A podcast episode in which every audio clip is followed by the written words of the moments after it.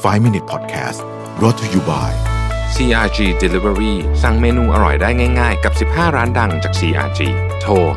1312 ครบจบในออเดอร์เดียว CRG we serve the best food for you สวัสดีครับ 5 minutes podcast นะครับ คุณอยู่กับประวิธานอุตสาหะครับ วันนี้บทความมาจากมีเดียมครับ three golden rules to accelerate your learnings นะครับ โทมัสออฟปองก็เป็นหนึ่งในคนที่ผมติดตามนะในมีเดียม เขาก็มีเนี่ยรวบรวมเรื่องพวกนี้มาเล่าให้ฟังนะสนุกดีนะฮะคือเขาบอกว่าตอนนี้เนี่ยสถานการณ์โลกมันบังคับเนาะให้เราต้องเรียนทุกอย่างเร็วขึ้นมากกว่าคนอื่นอะไรเงี้ยนะฮะก็ต้องคือการการเรียนให้เร็วนะฮะแล้วก็แล้วก็ปรับตัวได้เร็วเนี่ยกลายเป็น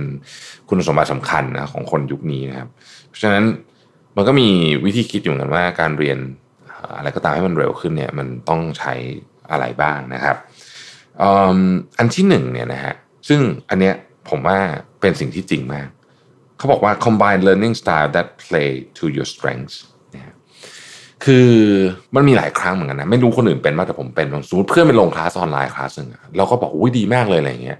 แล้วเราก็ไปเรียนเราก็รู้สึกว่าอืมเราเรียนไม่ค่อยรู้เรื่องเลยอะนะฮะแล้วเราก็รู้สึกกดดันตัวเองเพราะเพื่อนบอกว่าดีมากโหเรียนแล้วแบบเยี่ยมมากเลยเนี่ยนะผมเพิ่งเจอมาเลยแหละเคสล่าสุดเนี่ย มันก็ในที่สุดก็ drop ไปนะฮะแล้วก็อืม ไม่ได้ไปไม่ได้เรียนจนจบในคลาสนั้น ผมก็ได้มานั่งพิจารณาตัวเองดูว่าจริงๆแล้วเนี่ยไอ้คลาสออนไลน์แบบ format ที่มันยาวๆเนี่ยมันไม่ค่อยเหมาะผมเท่าไหร่นะฮะผมถนัดเอออ่านหนังสือเอาหรือว่าดูอะไรที่มันสั้นๆนะฮะมากกว่า เพราะฉะนั้นมันก็จะมีคนที่ถนัดการเรียนแต่ละแบบ ซึ่งอันนี้เนี่ย แต่ก่อนผมไม่ค่อยได้คิดถึงมันเยอะนะหมายถึงว่าแต่ก่อนอมีอะไรเรียนเราก็เรียนไปตามฟอร์แมตนั้นเพราะเชื่อว่ายังไงเราก็คงจะเรียนได้ทุกรูปแบบในความเป็นจริงเนี่ยนะครับหลังจากทำมาสักพักหนึ่งเนี่ยนะฮะกระบวนการในการเนี่ยไม่ใช่เรื่องที่เรียนนะเอากระบวนการที่มันถูกถ่ายทอดออกมา เช่น มันถูกถ่ายทอดมาเป็นหนังสือออนไลน์คลาสคลิปสั้น ๆ หรือเป็นการสอนในในคลาสจริง ๆนะครับ สมมติจะอายกตัวอย่างแค่สี่อย่างเนี่ยไม่เหมือนกันเลยนะคือความรู้สึกในการเรียนเรื่องเดียวกันเนี่ย มันจะออกมาไม่เหมือนกันเลย บางคนอาจจะชอบออนไลน์คลาสบางคนอาจจะชอบอ่านหนังสือ บางคนอาจจะชอบคลิปสั้นๆ ในนี้เขาก็เลยบอกไว้ว่า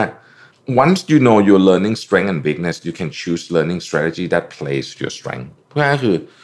คุณต้องรู้ก่อนว่าจริงๆเนี่ยอะไรเป็นวิธีการรับสารที่ดีที่สุดสำหรับคุณแล้วเลือกอันนั้นนะฮะ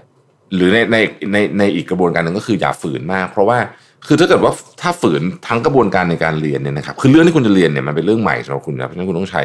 ความเข้าใจเยอะอยู่แล้วเนี่ย แต่ว่าถ้าเกิดคุณไปฝืนกระบวนการด้วยเนี่ย มันก็จะเหนื่อยแล้วก็ยากขึ้นไปกว่าเดิม เพราะฉะนั้นถ้าเกิดคุณรู้สึกว่าคุณอ่านหนังสือ แล้วคุณรู้เรื่องที่สุดก็อ่านหนังสือ ถ้าคุณเรียนคลาสออนไลน์แล้วรู้เรื่องที่สุดก็เรียนคลาสออนไลน์นะครับ อย่างนี้เป็นต้นนะฮะ อันที่สองก็ผม seek first to understand the basic structure of the topic you choose นะครับ อีลอน มัสเคยกล่าวไว้ว่า I think most people can learn a lot more than they think they can เขาคิดว่าคนส่วนใหญ่เนี่ยสามารถเรียนได้มากกว่า ที่ตัวเองคิดได้เยอะนะครับ they sell themselves short without trying one bit of advice it is important to view knowledge as sort of um, semantic tree Make sure you understand the fundamental principles that is trunks and big branches before you get into leaves or detail or there's nothing from them to hang on คือคุณต้องเข้าใจว่าความรู้เนี่ยมันเป็นเหมือนกับอีลอนมัสบอกนะมันเหมือนกับต้นไม้อะนะฮะคุณต้องรู้เรื่องรากเรือลวงแก่นของมันซะก่อนนะครับ ก่อนที่จะไปเรื่องไปดูเรื่องใบเรื่องใบอะไรเรื่องกิ่งเล็ก ๆ อย่างเงี้ยถ้าเกิดคุณไปดูแต่เรื่องดีเทลที่มันเป็นเรื่อง ใบเรื่องกิ่งเล็กๆเนี่ยนะครับ คุณจะ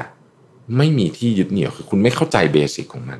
ซึ่งผมว่าอันนี้โอ้โหคือ จริงๆแล้วอ่านแล้วมันมันค่อนข้างจะกระตุกต่อมผมมากเพราะคือช่วงนี้ผมกำลังทำเริ่ม business ใหม่คือธุรกิจอาหาร ซึ่งผมไม่ผมไม่รู้เรื่องมาก่อนหน้านี้ แล้วผมก็ไปคิดถึงเรื่องแบบ decoration เรื่องอะไรเงี้ยเออผมเฮ้ยจริงๆมันไม่เกี่ยวคุณต้องเข้าใจเบสิกก่อนว่า ธุรกิจอาหารเนี่ย costing มันเป็นยังไงนะฮะเนี่ยซึ่งผมกำลังทำอยู่ตอนเนี้ย costing เป็นยังไงอะไรคือสิ่งที่คนทำให้คนซื้อไม่ซื้อนะครับ operation ยังไงความเสี่ยงอยู่ตรงไหนเบสิกต้องแค่แน่นก่อนนะฮะเราก็ค่อยไป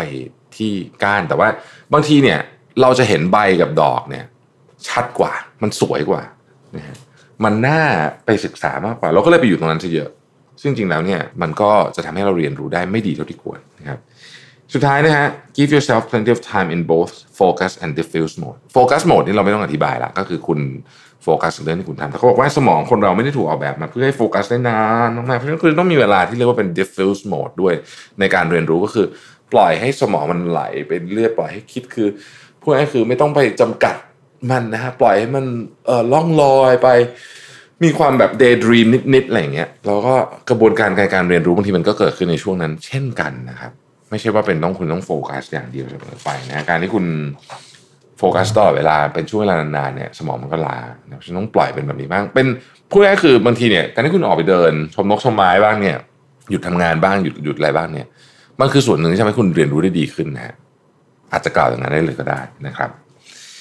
ขอบคุณที่ติดตาม 5 minutes นะครับ สวัสดีครับ 5 Minute Podcast